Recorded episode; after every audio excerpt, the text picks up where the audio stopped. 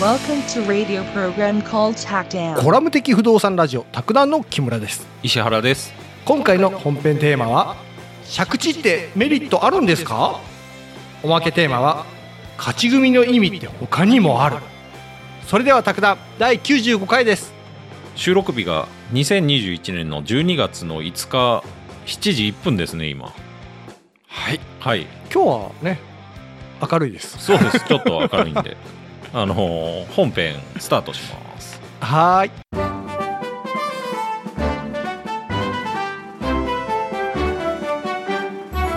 今日の本編は、はいあのー宅建の第11問2021年10月度の11問に絡む話をしていくんですけど、ほうほう、うんまず借地の問題なんではい借地の歴史 をね行こうかなと思ってそっからうん、これを聞いとくと、うんあのー借地借家法って何よっていうのが、ちょっと理解しやすいというか、うんあーなるほどねうん。木村さんはそんな理解もしなくていいんですけど、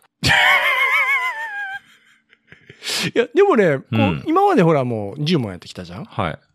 そしたらねその中の何問かで、うん。あ、これって、あれだよね、自分の生活に結びついてるのあんなっていうのはあったよ。もうちょっと片足、じゃあ、あれですね、宅建士に片足入れちゃったとい うか、ちょっともう、なりつつある。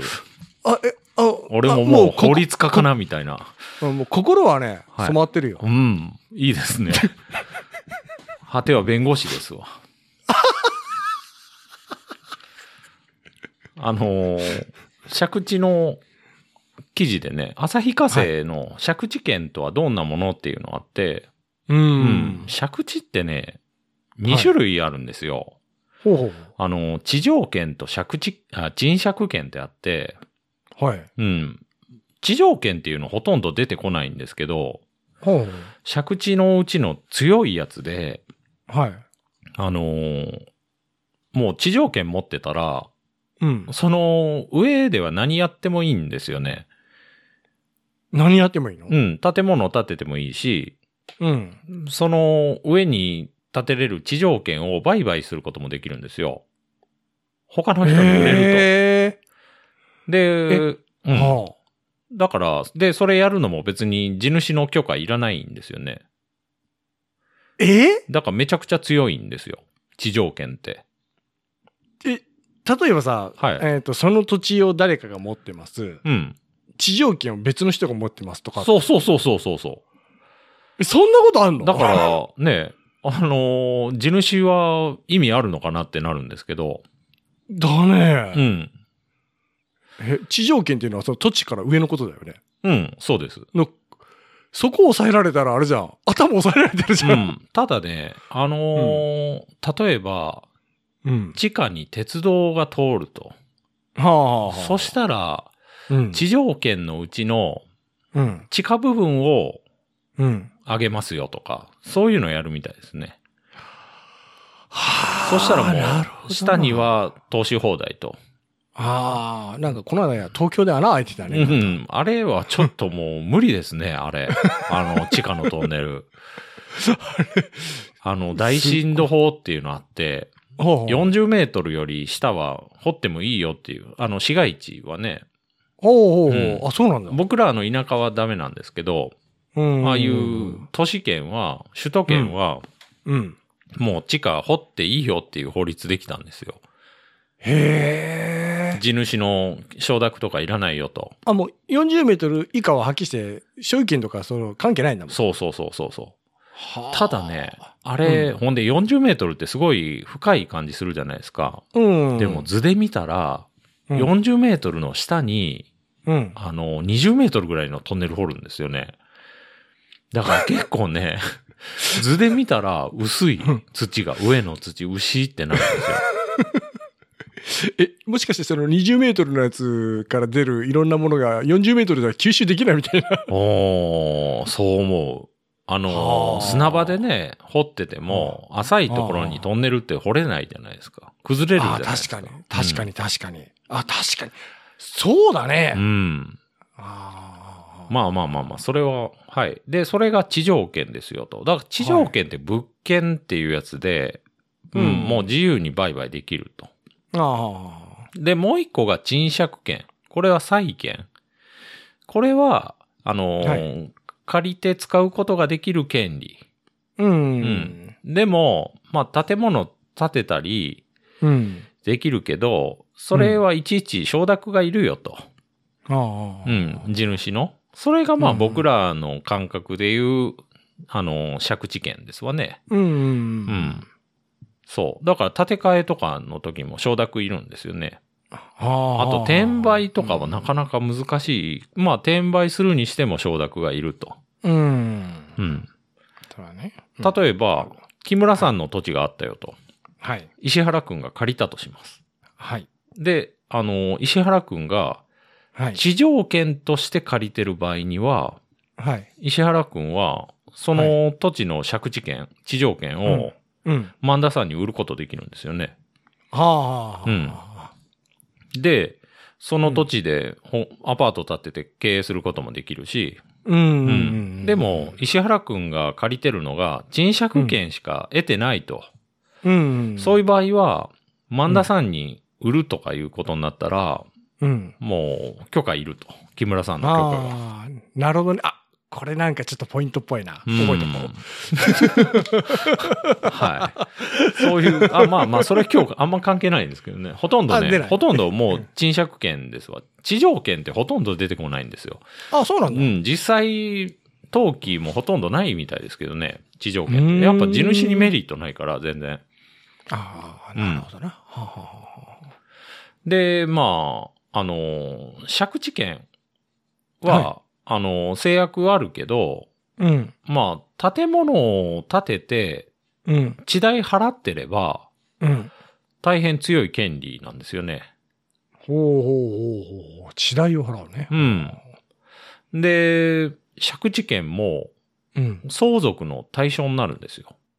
あ、え、借地権がうん。借りれる権利っていうのが、へえ。ちゃんと、それはそれで財産なんですよね。へえ。で、例えばね、商業地とかでうん。 100万円の土地がありましたと。はい。壺、壺でも平米でもいいですけうど、ん。ほんなら、借地権割合っていうのが設定されてて、うん。なんか一番ひどいとこだとね、うん。その借地権の価値が土地の9割。土地の9割。うん。だから借りれる権利を他の人に売ろうと思ったら、うん。 90万円で売れると。へえ。え、借りれる権利。うん。で、借りた人はそこに今度、しゃあの、地代を払うんですけど、へえ。で、相続税とかもそういう計算するんですよね。場所によって決まってて、ここは何割っていうのが、借地権割合が。すごいね。うん。借りるのに、そうそう、そういう感じなんですよ。うな、う、オラの村はもう借り放題だよ。へえ。で、その、借地権とかが設定されてる土地のことを底地って言うんですよね。底地。うん。だから地主が持ってるのは底地を持ってるんですよね。うん、うん、で、底地のあ価値は、はい。さっきで言うと10万円なんですよね。 あの、9, 9割借地の価値だから、ああ、うん。そういう感じ。じ。はうあ、ん。なるあでもあれだね、確かに、あの、さっきのほら、あの、借地のも相続ができないとさ、うん。例えば、土地を借りて、その上で、えっ、と、何かを建てて、うんまあ、酒屋をやりました。うん、うん。で、亡くなりましたって、うんであ、引き継いだ時に、もう土地は貸さないよっていう形になるもんね。あーちょっとそういう話がこれから出てきますわ。あそうなんだ。うん。あのーなんでそもそも借地とかやるのっていう話なんですけうんうどん、うんうん江戸時代に行こうかと思うんですけど、ほ前にちょっとやったんですけど、あの、うん江戸で、建物って建ててたのは、う。はい。あの、武家とか、まあ大名とか旗本とかなんですよね。ほうほうほう。うんで、庶民は、はい。アパートみたいなとこに住んでたと。下町のああ長屋ですわね。うんううんん。で、それ持ってたのは、あのー旗本とかが持ってたんですよね。うんうんうん。とか、あと最初になんか来た人江戸に。家康と一緒に。ああうんうんそういう人ににお前ら土地使わしてやるよと。うんうんで、そこに建てられた分、建てるのは、まあ借りてる人が建てるパターンもあるんですけど、うんうんううんん。あと、裕福な町人とかが長屋建てて、うんうん。で、大家さんは管理人でしたよね、前に。ちょっとやったんですけど。うんだからみんな住んでる人は、建物に対する所有意識はあるけど、うんうん土地に対してはそんなない、なかったんですよね、江戸のああ頃。あああうあん。これが、明治になって、うんあの、明治政府お金ないから、うんあの、土地から税金取ろうと。ほうほう固定資産税を。うんこれで税金払う人は土地の持ち主ですよと。うーんで、そのそ時っかに、へえあの、地権っていうのを発行して、はいその地権には、あの、土地の名前とか、地盤とか、うんまあ、種類とか面積とかね、金額を入れて、うんで、それが今の登記につながってくるんですけど、はあうん、明治からですわ。うんそういう成り立ちなんだうねん。で、それ3%だったらしいんですよ。三歩土地の評価額の3%、税金が、ほうほうほう今1.4%ぐらいなんで、うん今より高いですわね。うんうんちょい高だねうん。はで、あ庶民だとやっぱね、それがもう払えないと。あ3%、毎年は。あはあはあだから農家とかも、もう、うんあの、地域の有力者に所有権を譲って、自分は小作人になるとかいう人も出てきて、あで、都会で家を持ちたい人も、うんもう税金高いから、土地買えないから、うん土地を借りて家を建てると。土地を借りて家を建てるそはう。借地に家を建てると。借地に自分の家を建てるんだそうそうそうそへえう。で、都会を中心に借地人が誕生しますと。で、これまあ、後でも出てくるんですけどね、地代って結構安いんですよ。あそうなんだうん。あの、固定資産税の3倍ぐらいみたいな感じへえ相場的には。まあ、地域によってバラバラでしょうけど。うんうんうんうん面白いねでもそれ、うん。だからそうまいう成りあ立、ちなんだうね、ん、借りて建ててても、そんな、あの、買うよりはコスト安いとかそういう感じなんでしょうね。はあなんかでもあれだね夢のマイホームみたいな感じでさ、うん。土地も家も手に入れたぜみたいな感じがあるじゃん、うん うねん。えそれないんだねまあ、この頃だと、借地に建てるっていうのも一般的な感覚だったんで しょうね。ああうん。で、いまだにそれ残ってるっってことはもうもうない、まあ、あるにはあるでしょうね。ある、あるよ。あの、ある借地で建物は他の人が持ってるっていうのは全然ある。あ全然ある、うん。まあ、トラブルの元にもなりやすいんですけど、ああ、うんなるほどなで、明治政府、富国強兵やって頑張ったよと。うんで、都会便利になったんだけど、ほい土地の価格が上がったと。はあはあはあはあ、で、地主は、うん、あ、じゃあこれ土地の価格が上がったらもっと儲けなきゃっていうことで、うんうん。で、貸してたのに、うん建物も、あの、借りてる人が建ててるのに、うんうんそれをちょっと他の人に貸したくなるんですよね。 もっと金払いのいい人に。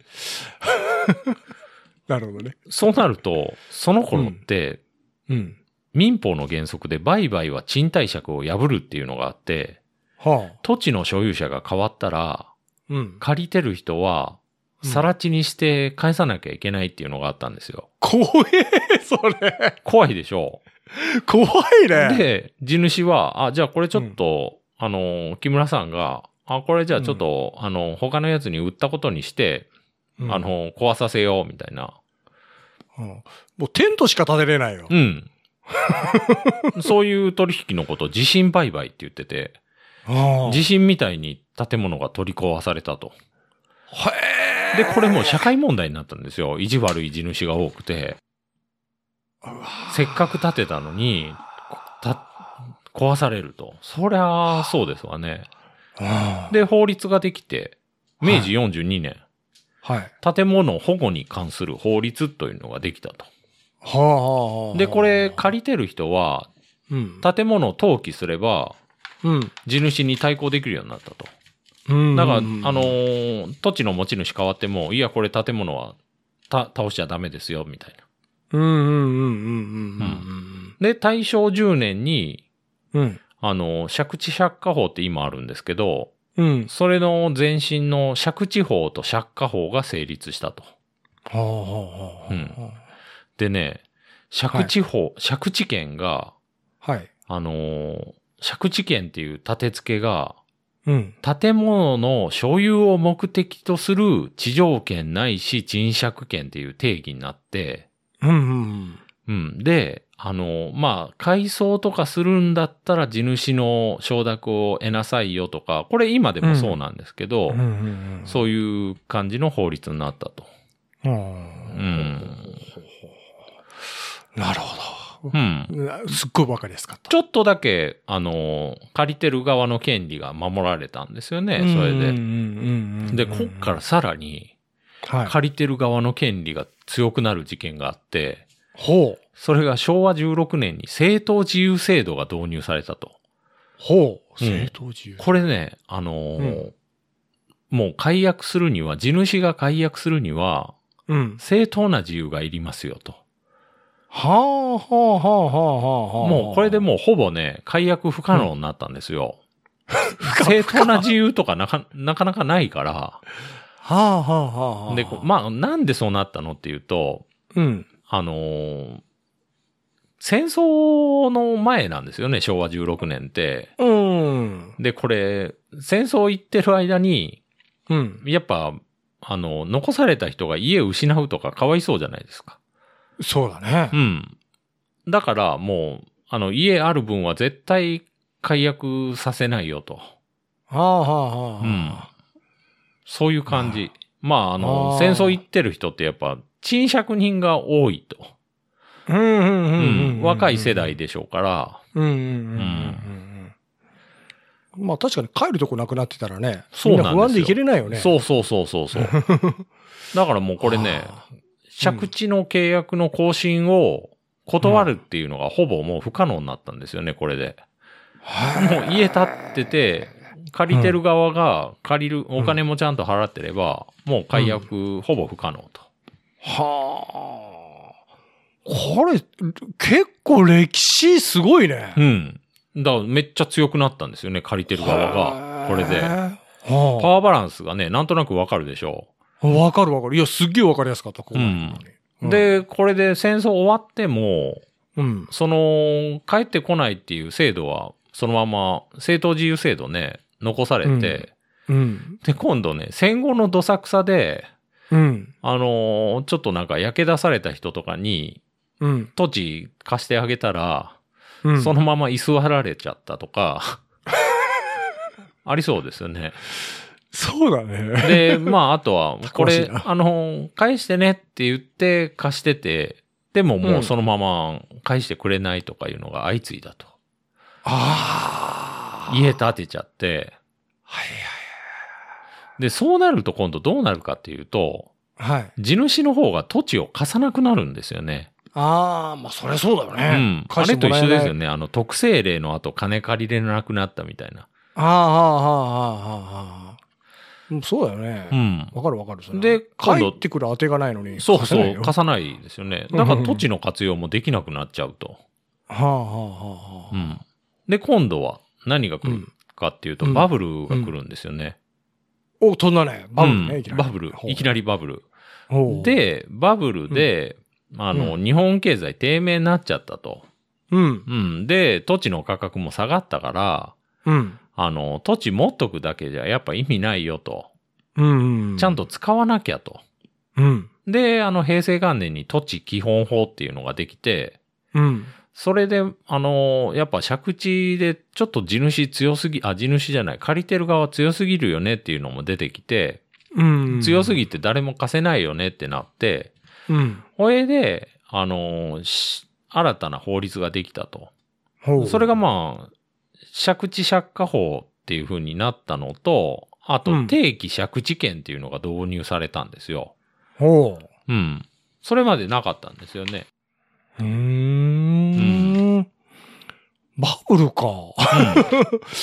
つい最近の意味じゃん。うん。うん あやっぱ土地持ってるだけじゃ意味ないねってなったんですよ。はあはあはあはあ。なるほどね。はい。ううすっごい、もう今入ってきてるよ。 めっちゃ入ってきてるよ。はい。もうちょい続きますわ。まだ大丈夫ですか、いけるようん、。まだオーバーフローしてなうい。ん容量ある。大丈うんあのーで、まあ、定期借地権の説明後でするんですけど、夫。うん。うん。あのー地主から見て、はい。借地ってメリットあるのと。ああう。ん。これまあね、地代がやっぱ入ってくると。うん。そうだね毎月、毎月なり毎年なり。うんあとまあ、更新料を払うとかもあるから、そこら辺のお金が入ってくる、きますよと。う。うんん。更新料がね、うん。土地の更地の価格に対して2%から5%ぐらいが相場と。へうえ。ん更新って1年ごと決まってない更新ね、いや、あのー何十年とかの感じ。ああうん。はあはあはあはあ。で、あとね、借地代としては、うん。あのー固定資産税の2倍かうん3倍とか4倍とか、そんな感じ。はあ。で、地主はまあ、それ、コストかかんないんですよね。貸すのは。アパートとかよりコスト全然ないから、うん。アパートの大家ってやっぱ直さなきゃいけないじゃないですか。うんうんだから、それはいいですわね。うん。うん。あと、建物建ってたら、税金も安くなるから、あの、土地の税金うん。うんあ、。はあはあはあはあはあ。それもメリットですよ、と。うんうんううんん。ですうん。なるねほど。ね。あと、あとはね、うん。はいまあ、税金6分の1になるから、一応ね。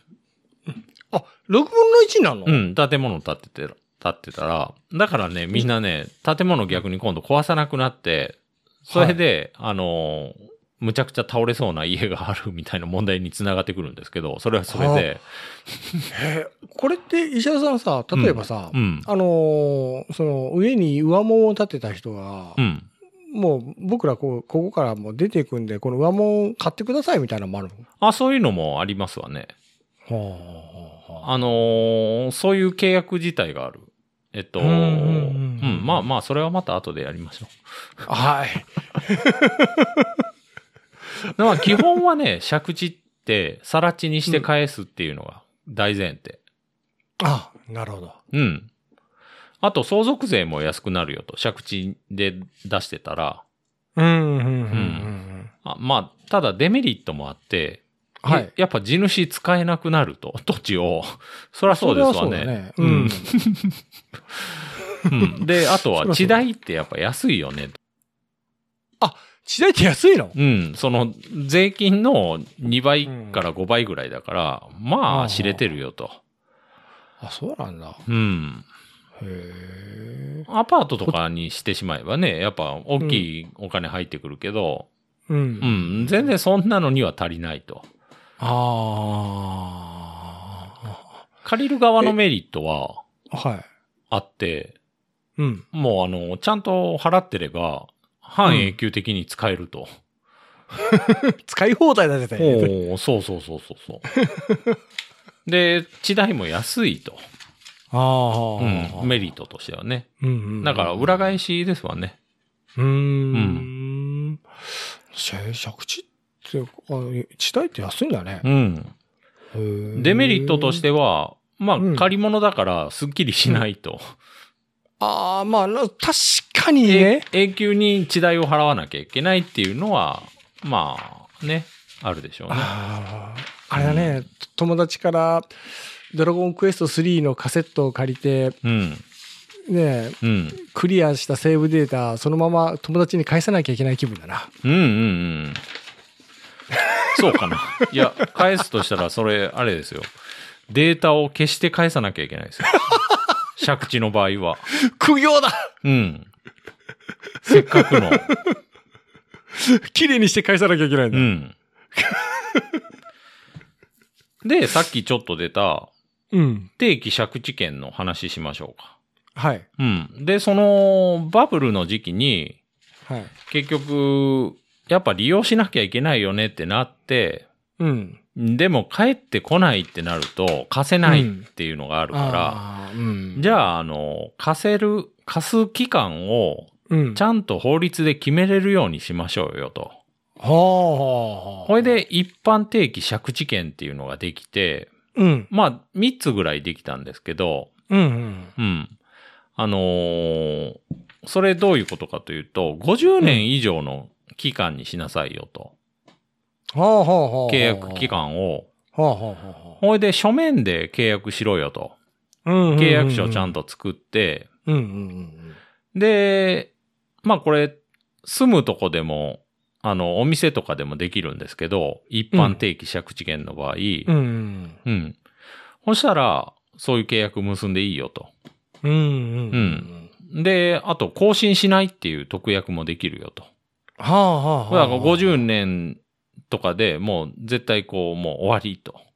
うんうんで、あとはね、建物を建ってたやつをうん。うん。買い取ってくださいっていう建物買い取り請求権ってあるんですけど、ほうほうほうう。ん。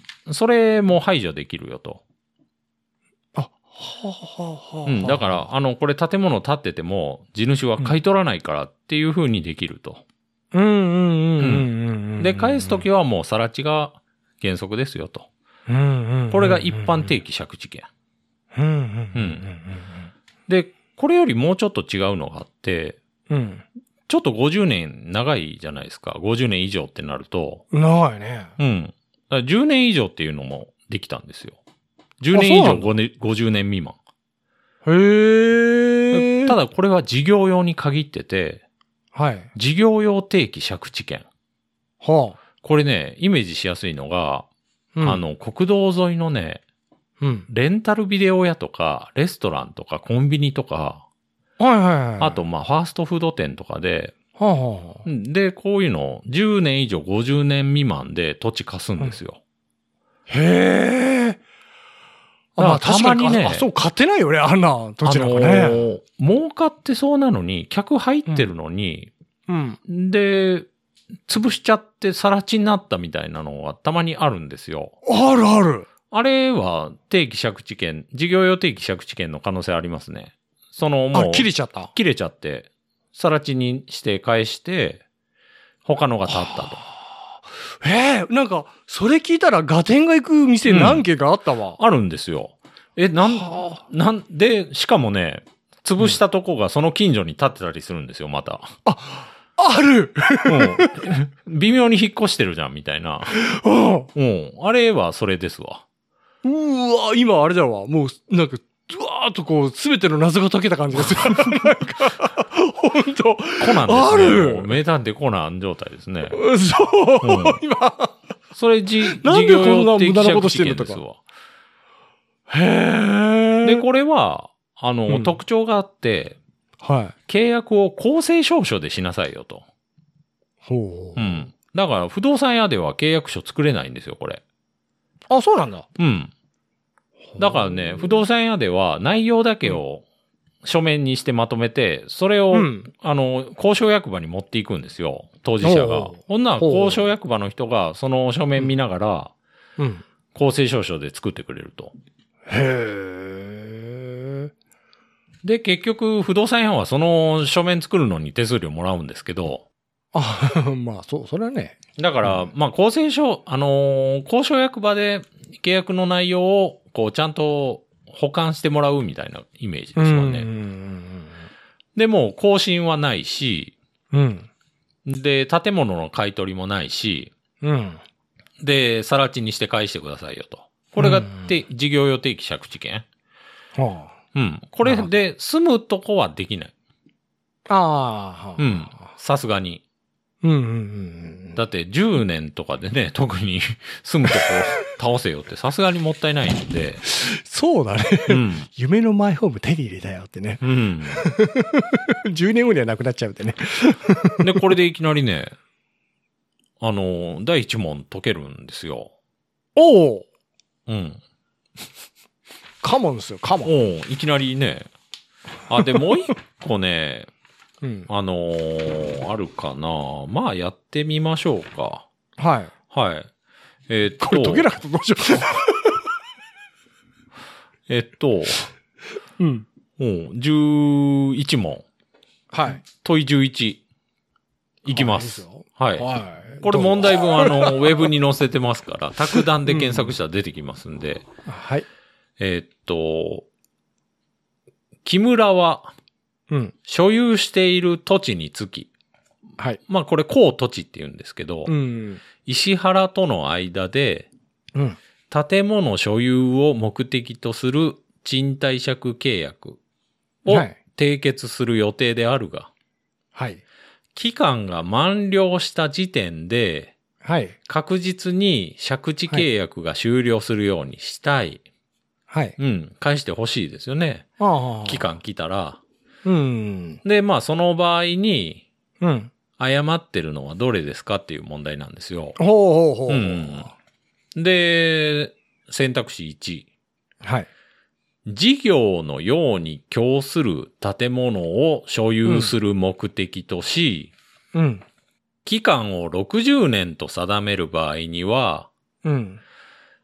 契約の更新や建物の築造による、うん。えっ、と、存続期間の延長がない旨をうん。書面で合意す れば、わかりきいな。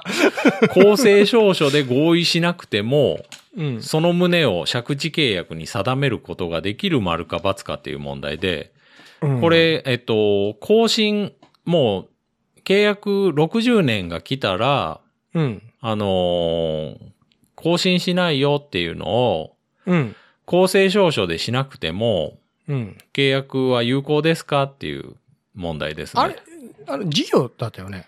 これはね、この問、選択肢のは事業なんですよ。で、60年なんですよ。はあ、はあ。うん。あ、さっき、じあれ、事業が、うん。ああれ、10年から50年のやつがなんか、そうそうう。そうそう。事業、さっき言ったのはね、事業が公正証書で、うん、 10年以上50年未満なんですよね。だよね。これ、だかうらんパズなんだよね。正解。やったじゃん。罰というかね、えっとあ、ね、これ、これ、これは違うんだよ。 そう、まあ、なんか、あ、えっとね、難しいねあの、た、だ、これ問題は公正証書で合意しなくてもいいんですかうんっていう問題なんですよ。うん、公正使用して合意しなきゃいけないんだ。えっとね、す回答としては、うん。これ期間60年なんで、うん。事業用にはならないんですよね。事業用定着にはあ。うん、そう、長すぎるんですよ。うん事業用50年までだから。うん。、で、もう一般の定定着になるから、うん。一般の定着50年なんですよね。まあ。、で、一般の定着は、あのー公正証書じゃなくていいから、うん。だからこれ、れは公正証書で合意しなくてもうん。できるで丸なんですね。ううんん。これ引っ掛けですね。僕はこれに引っかかりま した。あの、これ、ポイントがね、ややこしいねやっぱ事業用ってきたら、うんあの、公正証書なんですよ。事業用定着は公正証書っていうのそがうだねポイントなんですよ。で、今ごさっき覚えてたのが、じうんその公正証書とあと10年、50年でしかそう覚そうえてそなうそう。かただ10年、50年を意識しないと、この60年っていうのは事業用は使えないと。う。うんうん。なるほどね。はい。です。 はい。はい。で、でちょっと戻って、はい。普通借地権っていうのもあるんですよ。ほうん。普通の借地権なんですけうど、ほう。うんこれ、れはね、あのーその、定期借地権とかできる前のやつですわ。はい。で、その問題になったやつなんですけど、土地が、が返ってこないっていう問題になったやつなんですけああ、ど、はあ、はあうんは、それは、契約期間30年。あ。はい。うん。最低30年なんですよ。はあはあはあ。で最低30う年。ん。書面とかの規定もないんですよ。うん。うで、ただね、これ、普通借地権必ず建物の所有目的ですわ。うん。ううんん。で、お金も払わなきゃいけないと。うんう。うんん。で、だから駐車場とかだったら、その普通借地権になんないんですよね。最低30年とか関係ないんですよ。あ、そうなのうん。やっぱ上も持つとって感じなんだ。そうそうそう。あの、はあはあ元々の目的が建物をぶっ壊されるのを保護するためだ から、建物を保護するための。うん。もともと建は物保護に関する、あの、法律みたいなのあったから、あはあ。うんで、あの、建物の所有目的とする賃借権のは最低30年ですよと。うんうんうん。で、契約の更新は、あの、うもう、必ず更新しなきゃいけないと。あ強いね。うん拒絶するためには正当自由必要なんです けど、そのさっき言っ正てた当やつ自ね由っていうのがないでしょっていう話なんですうよ。うんうんうんん。うんうんうん。そういう感じな。そういう感じ。オッケーオッケー。うん。それでもう選択肢の2が解けるんですけど、ああ、これ、さっき石原さんが、うん、聞いちゃうんだね、これね。 うん。あの、選択肢の2はね、えーっと、居住のように供する建物を所有することを目的とする場合には、はい。公正証書によって、はい。借地契約を締結するときであっても、はい。期間を20年とし、うん。契約の更新やうん、建物の築造に関する存続期間の延長がない旨をうん。借地契約に定めることはできない丸か×かと。だからこれ、あの、20年で定期借地にできますかと。ああ、バズよね。正解。これ×です。これ、もう、ちょ、直前に答え言ってくれてるから、こ 答えれるね、これ。まあ、さっきのでね、あの、普通借地でも最低30年ですよっていうのあったから、うんうんうんうん20年でやっぱ建物を壊すってなるともったいないから、うんうんうんこれはそういうことなんですよね。うんうんううんん。うん。なるほどね。はい。で、またちょっとさっきの記事に 戻って、はい。30年今度ね、建物譲渡特約付き借地権ってあるんですよ。はあはあ、建物ちょうど好きじこれはね、あの、地主にゃん。うん。建物を買い取ってもらうと。ああ、はあ、はあ。うん。で、これはあの、住むとこでも、お店でも両方できるんですけど、うん。うん。で、地主的には、それ買い取って、うん。そのまま住み続けるんなら、うん今度、その建物の家賃ももらえばいいんですよ。えああ、はあ、はあ、はうん。あ。あれ、地主がうん。だから、例えばね、木村さんのあじ土地を、あ、そうだね。地主が買い取って、そううそんうだね。僕が、僕が土地借りて、うん、家を建てて住んでたよと。うん。うん。で、これわかる。 30年以上っていう契約なんで、うん。 30年経って、はい。僕はほんじゃ、この建物と土地返すから、建物を、うん。あの、買い取ってくださいと。うん。で、すでも住むとこないから、今度は家賃払うんで済ましてくださいみたいな。うん。ううんん。まあそこはまた別の交渉なんですけど、う。うんん。その建物譲渡特約付き借地権っていうのがありますよと。はい。うん。これ期間は30年以上にしてくださいよと。ほうほう。で、特約として建物を売却するっていう旨を定めてくださいよと。うん。うん。だから倒さなくていいんですよね。うん。う。うんん。倒す必要がないと。うん。うん。うん。こういうのがありますよと。うん。うん。うん。これで選択肢3が解けるんですけど、解ける。また直前に答えを言ってくれてるパターンだね。 うん。そうしないと多分ね、まとめて言ったら解けないから、いや、もうね、んもう、 そう、助かるよ。 正直。で、さっきのはね、私みたいな。はい。あのー、契約書も別に公正証書じゃなくてもいいし、はい。なんなら口約束でもいいんですけど、うん。うん。決まってないと。うん。うん。書面じゃなくてもいいんですよ。ほううん。ほう。あ書面じゃなくてもいいんだ。そう。建物譲渡特約付き借地権はね、ただ、まあ書面で残さないと結局揉めるでしょうけど、そうだうね。ん。あの、法律には決まってないと。うーん。で、選択肢の3がね、居住のように供する、まあこれ住むとこっていうことですわね。うん。建物をうん。所有することを目的とする場合には、うん。借地契約を書面で行えば、うん。借地権を消滅させるため、うん。えっと、借地権の設定からはい。 20年が経過した日に、はい。その建物の所有権を、はい。えっと、相当の対価で B から A に移転する旨の特約をはい。有効に定めることができる。丸か×かっていうので、これちょっと噛み砕くと、はい。えーっと、石原くんが建てて借りた土地にね、石原くんが建物を建てて木村さんに買い取ってもらう特約を定めたいと。はあで、、それを借地権の設定から20年でやりたいと。ううん。ん。それはいいんですかっていうところですね。これ、え ?20 年だろうん。いいんじゃないこれはね、ダメなんです。うんあ、あれなあの、譲渡特約付き借地権は30年以上なんですよ。あのあれ、録音したの聞いてください。僕言ってますから。さっき言いましたよね。 ちょっと待って。やっぱ口約束はダメっていうのがこういうところなんでしょうね。あ、あれ30年でしたっけそうそうそうそうそう。あの、建物譲渡特約付き借地権は30年以上にしてくださいよと。ああ。うんだから、 30年以上にしてくださいなんだね。うん、してくださいというか、まあ30年以上じゃないと、そういう特約結べないよと。はあ、あ、ごめん。大丈夫です。思いっきり勘違いしとった。うん。難しい。だからこれ、 まとめてできないでしょ。みんなこれまとめて覚えてますから、大したもんですよ。いや、この、なんか、だごしちゃごちゃになるやつを。。ごちゃごちゃだし、わいね、ミシェルさん、訳してくれとるが、うん。あの、わいからするともう外国語 うん、そうですよね。日本語なのに外国語ってね。フォーリナーですよね。うん。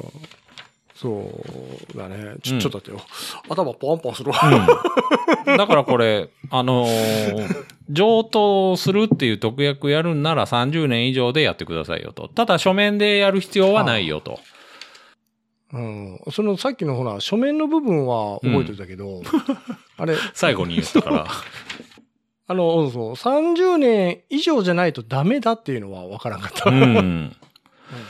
じゃあ、例えば途中で、あの、こう譲りたいんですって言ったら OK なんかなと思ったうんうんよ。うん。そうそうそう。まあ、これも、あの、借地の契約を終わらせるための契約なんで、ああ、ああ、あ契約を終わらせるための。そうそうそうそうそう。う。な、あ、大家側で、やっうぱん永遠に帰ってこないの怖いから、うんうんん建物を買い買い取ってやるから契約を終わらせようぜ、みたいな。ただし30年以上にしろよ、みたいな。うん。うんうんうん。そういう決まりですね。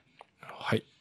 じゃあ、もう一回、はい。えっ、と、記事に戻って、はい。そもそも民法に借地権こうしなよっていうのあるんですよ。ほう。うん。でもこれ定期とかじゃないんですけど、うん。あのー土地貸すときはこうしなさいよっていう決まりが民法にあって、うん。で、民法だけだと、うん。なんかやばいから借地借家法とかができてるんですよ。はあ。あ民法の方が原則で、うん、うん。借地借家法はそれを上書きしてると。うん。うん。うん。うんん。で、民法だと、まあこれ、駐車場とかなんですよね。建物がないやつ。ああ、はあ。うん。それが、あのー民法の借地うん。うん。うん。うん。う。ん。で、これ、期間は、うん。あの、50年までできるんです よ。何年でもいいんですけど、うん。短くてもいいんですけど、はあ、はあうんああ、なるほどね。うん民法604条で、うん。えっと、賃貸借の存続期間は50年を超えることができないと。うん。う。うんん。で、契約でこれより長い期間を定めた時であっても、うん。その期間は50年とすると。うん。うん。うん。うん。だから60年にしても50年になっちゃうと。うんうん。これ覚えとこう。ただこれ前、 前はね、20年だったんですよ。こ れあ前民20年だっ法たね改正で変わったんですよね、50年はあに。はあはあ変え、 変えんなよって感じなんですけど。いやさもうややこしくなるか今僕ら。記憶が上書きされましたよ。うん、うん50年から20年になっちゃそうそうそうねねそうなんですよ。だからほん、 まあ今は50年と。 50ただこれややこしいのが、昔契約してるやつは20年なんですよね。それ民法変わっても昔の法律がそのまま適用されるから、 はあはあはあはあうん、それもやっぱ知っとく必要あるんですよね。あで、はああのー賃貸借の存続期間更新することできますよと。はい。ただ、まあ更新した後もやっぱ50年を超えることはできませんよと。うんうんううん。です。これがで民す法の借地権。はい。うん。これまあ駐車場がメインですわ。うんで、。これで問題解けますよ と。えっとまねた、難しい言葉 が。借地契約がはい。石原くんのはい。臨時設備の設置その他一時使用のためになされることがはい。明らかである場合には、はい。期間を5年と定め、うん。契約の更新やうん。建物の築造による存続期間の延長がない旨をうん借地契約に定めることができる。丸か×か。これも丸だね。正解。 そう。これはただの借地。民法の借地なんですよね。ううん。んだから5年にしてもいいし、う。うんん。更新ないよってするのも自由ですよと。うん。うん。50年内であれば、いつでも、な、そう。ありって言われたよな、今。あり。う ん。うん。終わり。終わり。問い11終わりですね。問い11 難しいですね。いや、あのね、実際の、本当に今日頭回ってなくて、うん。ポ、ポワンポワンがずっとついてるわ。ええ。まあ今日はやっぱあの、あの、事業用定借は、うん。あのー公正証書っていうのはポイント。あーあー、あーあー、はあいはいの、レストランとかね。うんうんうんうんで、50年未満ですよと。うんうん。うんうん10年以上50年未満。うん。うん。まあ、今回の問題で一番この自分にとって、うん。あの、得たものは、うん。近くのお店がいきなり近くの土地に移転する問 題。うん。あれのは謎が解事けたこ業と用が、定借なんだっていうね。なんでなんだってうね、ん。ずーっと思うよね。ん聞けない し。これで一応終わり。長くなりましたね。本編 が。はい。まあ、あの、おまけいきたいと思います。はい。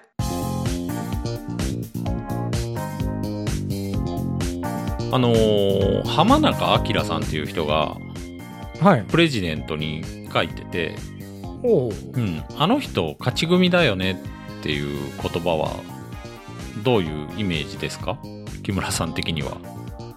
ああ、それはやっぱりね、あの、成功してる人そうですよね。うん。経済的にその結正局社会解、成功してるとか。そう。んうん。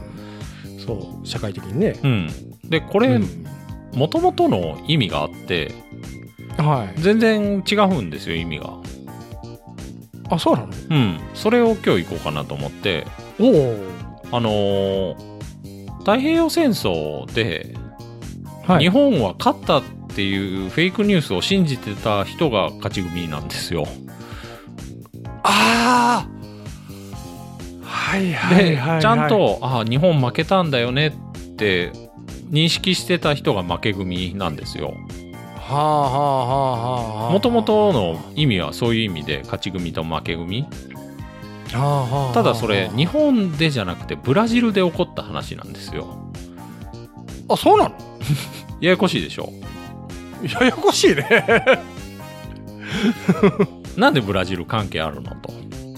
ああ。うん、で戦前の日本でうん。人口爆発が起きてて、うん。あのー食べ物足りなくなっちゃうからうん。海外への移住っていうのを推進してたんですよ。うん移民政策。うんうんうんで、ブラジルに20万人の日本人移民してたと。ああそうブラジル多いもんねうん。で、うんやっぱこれってねあの農家の次男とか三男ってはい家督を継げないから田んぼとかも引き継げないから、それでじあのブラジルだったら自分の土地持てるっていうことでうん移住を決意するっていうのが典型だったと。ああ当時今も遠いけど当時も遠かったろうねねえこれ口べらしなんですよね国家的な。ああうんうんうん、まあ、なんかねどっかだと昔次男三男とかはまあ、うん次女三女にしても、うんその奴隷的に使われてた村とかあるみたいですね。そうなんだ、まあ本家筋を盛り立てるためにうん、はなんかねもうあの家督制度だと次男とかはなんかまあお予備じゃないけどあうんそうだねスペア扱いだよねスペアですよね、うん、うん、なんかだって長男死んだから次男と結婚させるみたいな、なんかもう倫理観ないようねん、うんまあでうんその日本移民は、うんあのサンパウロの奥地ではいはい植民地ってこれ「植」っていう字がねうん普通あの植えるっていう字書くけど、うんこれがあの繁殖の食、繁殖の食うん、生殖の食というか、はっていう字書いて植民地って書いて、うん、うん、で農村形成してたとはあでそこだとねもう日本人だけで暮らしてるんですよ、はあはあはあだから日本語で生活を送ってるとうんうんうんうんうんでブラジルってポルトガル語なんですけどほとんど覚えてないと、えはあはあだからもう日本人村なんですよね完うん全うんに、うんうんうんで子供にも日本語教育してるとうんうんで暦も日本の暦に合わせた行事を行ってるとああああで日本語新聞も出てたと、うんうんうん、だからブラジルでもうんあくまで日本、うん大日本帝国の人民として生きようとしてた、うん移民うのん人は、うんうんうんうんそれが戦争始まっちゃと始まっちゃったと、はいはでブラジルって連合国陣営なんですよね、いはあはあはあはあアメリカ側、うんうんうんだから日本とブラジルここ断絶しちゃってうんでブラジルで日本語新聞の発行も禁止されてうんで日本の移民の人はもうあの情報がなくなっちゃったとうんうんうんでブラジル当局も日本移民に弾圧加えたと、お前ら敵だろうと、ああまあそうなるわなうん、でそういう移民の人情報を得る唯一の手段がうんあのラジオの電波はいはいこれがね NHK その頃 NHK じゃなくて日本日本放送協会なんですけど、れ、うんあの短波放送の電波がかろうじて受信できて、うんうん、でそれで大本営発表を聞いてたとうんだからその頃その移民の人は弾圧受けてたんですけど、うんそのうち勝ってもう日本に凱旋帰国するからみたいな希望を抱いてたうと、んうんうん辛い生活の中で、うんううんん、なんかそれでねうんうん日本移民が発火とか生糸とか作ってたらしいんですよおうおうそしたらねなんか発火とかははいアメリカのための軍事物資になるからっていうことで、うんうんそういうのを生産してる人が、あのー国賊だっていうふうに同じ日本人からね、あのー移民の非難されて焼き討ち受けるとかいう事件もあったみたいです。 もうナショナリズムが歪んでたと。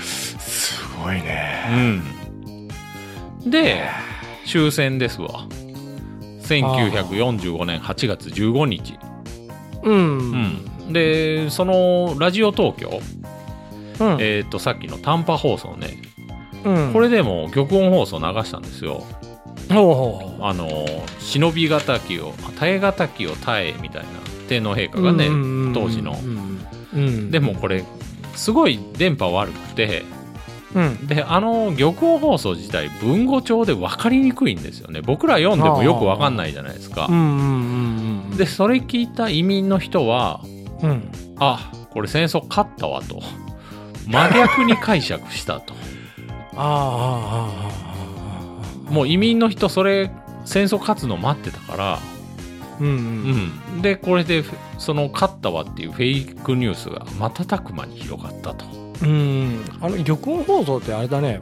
聞いてた人たちがうん、あのあ一瞬はてなはてなってなってあれ分からんか多っいたららししいいねですね 本当ねえうん確かに今は聞いても全然ようわわけわからんわあのー結局昭和天皇の喋り方また独特で全然分かんないんですよね、 そうなんだそうそうそ うそう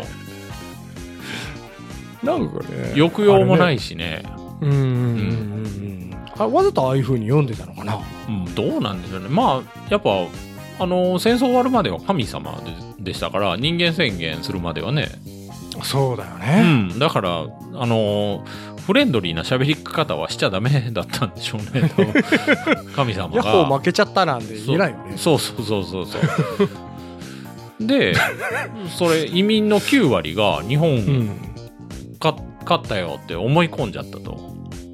それが勝ち組になったんですよ。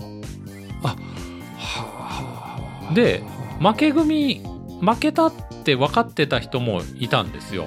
うんうんうんその1割は、うんあのインテリ層移民の中であもはいはいポルトガル語を勉強してて、はいはいうん、だからねその人たちはねどっちか言ったら、うん移民の中でも支配階級だよねって見られてた人なんですよね。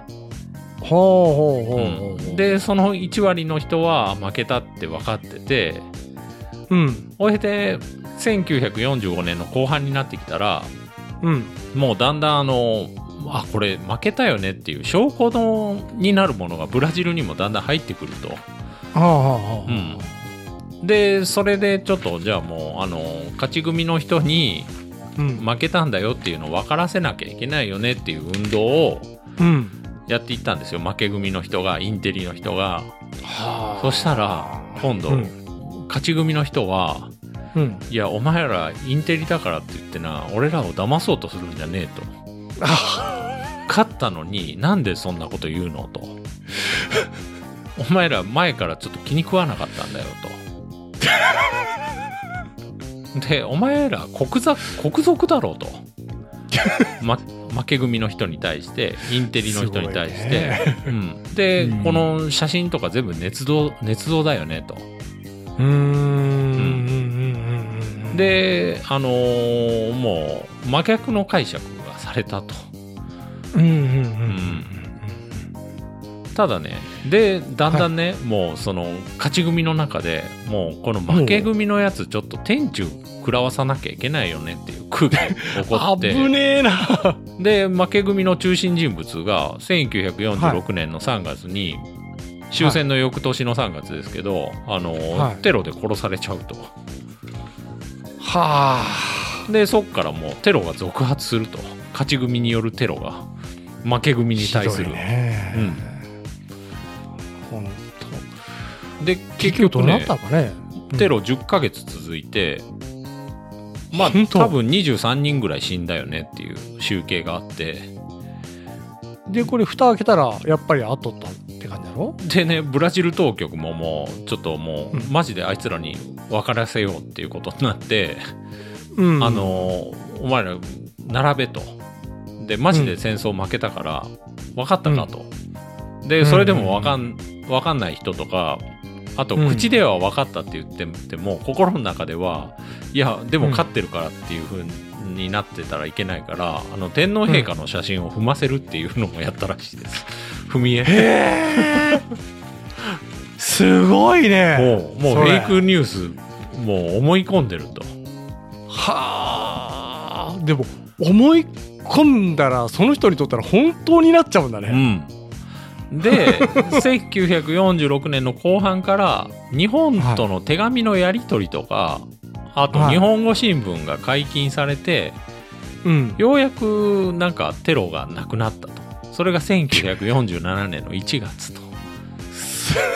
なん、すごいね、それ。ただまだね、その日本語新聞の中でも、うん。勝ち組新聞みたいなのもあ って、結局対立はね、50年代の仲間まで続いたと。へえ。でね、それ今度ね、うん勝ち組の人に対して、うんあの、日本勝ったから、うん。円の価値上がるよって言って、で、その頃もう、紙くずになってる古い円を売りつける詐欺とかあったり、あとど、大東亜共栄圏の土地売ってやるよとかいう土地売り詐欺があったり、結構ね、乱れてるねグダグダなんです人の心が。うん、そうそうそうそう。だから、もう、怖いですよね。怖いね。もう、そういう詐欺が横行したと。うーん。うんうんうんうんでもあれだね、あのーなんか、おそらくね、教育も良くなかったんだろうね。うん日本当時結。局ねそうそうそうそう負け組の人の方がやっぱりそうなんでしょうねうんうんうんうんはあ。あの、戦国時代ってさ、うんあのー戦が始まって、うんあのー結構ね小競り合いで終わることが多かったらしうんうい、んで小競り合いで終わって自分の領地に帰ったら、勝ったっていうらしいんよああはあはあはあはあそう勝ったっていうのをあの自分のとこのその住民というかに流布して流して、うんあのー自分の軍は強いんだぞとうか、んうんそういったのをとかあとあの負け知らずだとか、うんうんうちのお殿様はすごいんだぞみたいな感じでうん広げるらしいんよ自分のところの領地にね、なるほどね、うん、まあそういちょっうとそ情れを報の方がやっぱ受け入れられやすいっていうのもあるでしょうね本当そうだね。うん自分の石原さんのよく言うあれだね。自分にとって都合のいい情報を受け入れるってやつ。うんそうでしょうねでこれねねあのーブラジルの移民社会はい。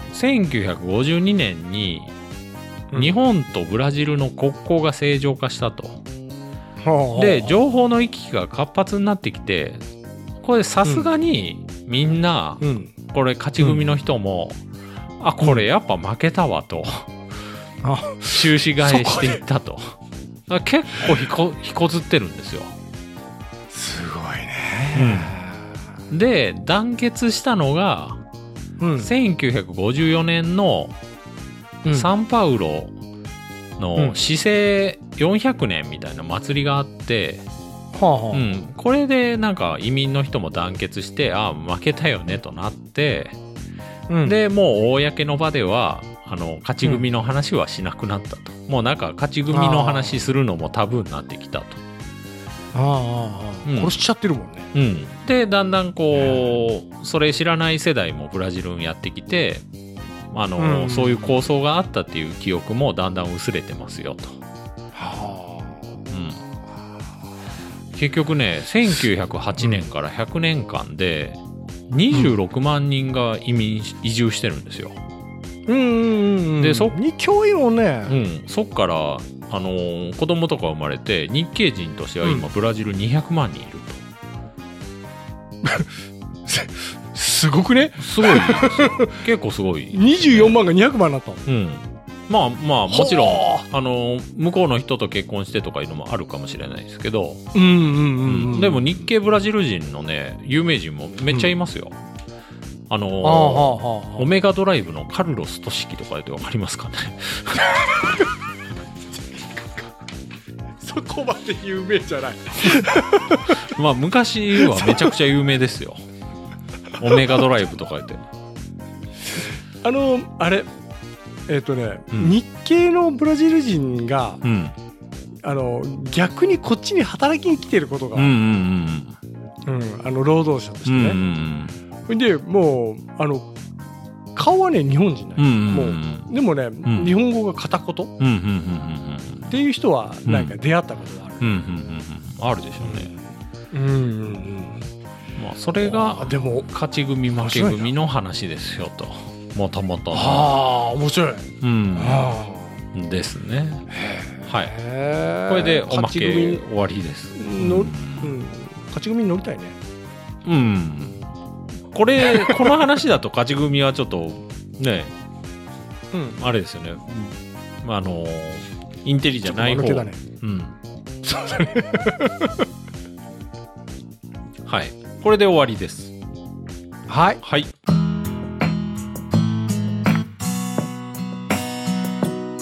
じゃあちょっと長くなったんでうんもうサクッと終わるんですけどあ終わっちゃうのね、はい 今日は特にお知らせとかもないんであないんですかはい僕らのビタミン剤が そうそうそうなかったんで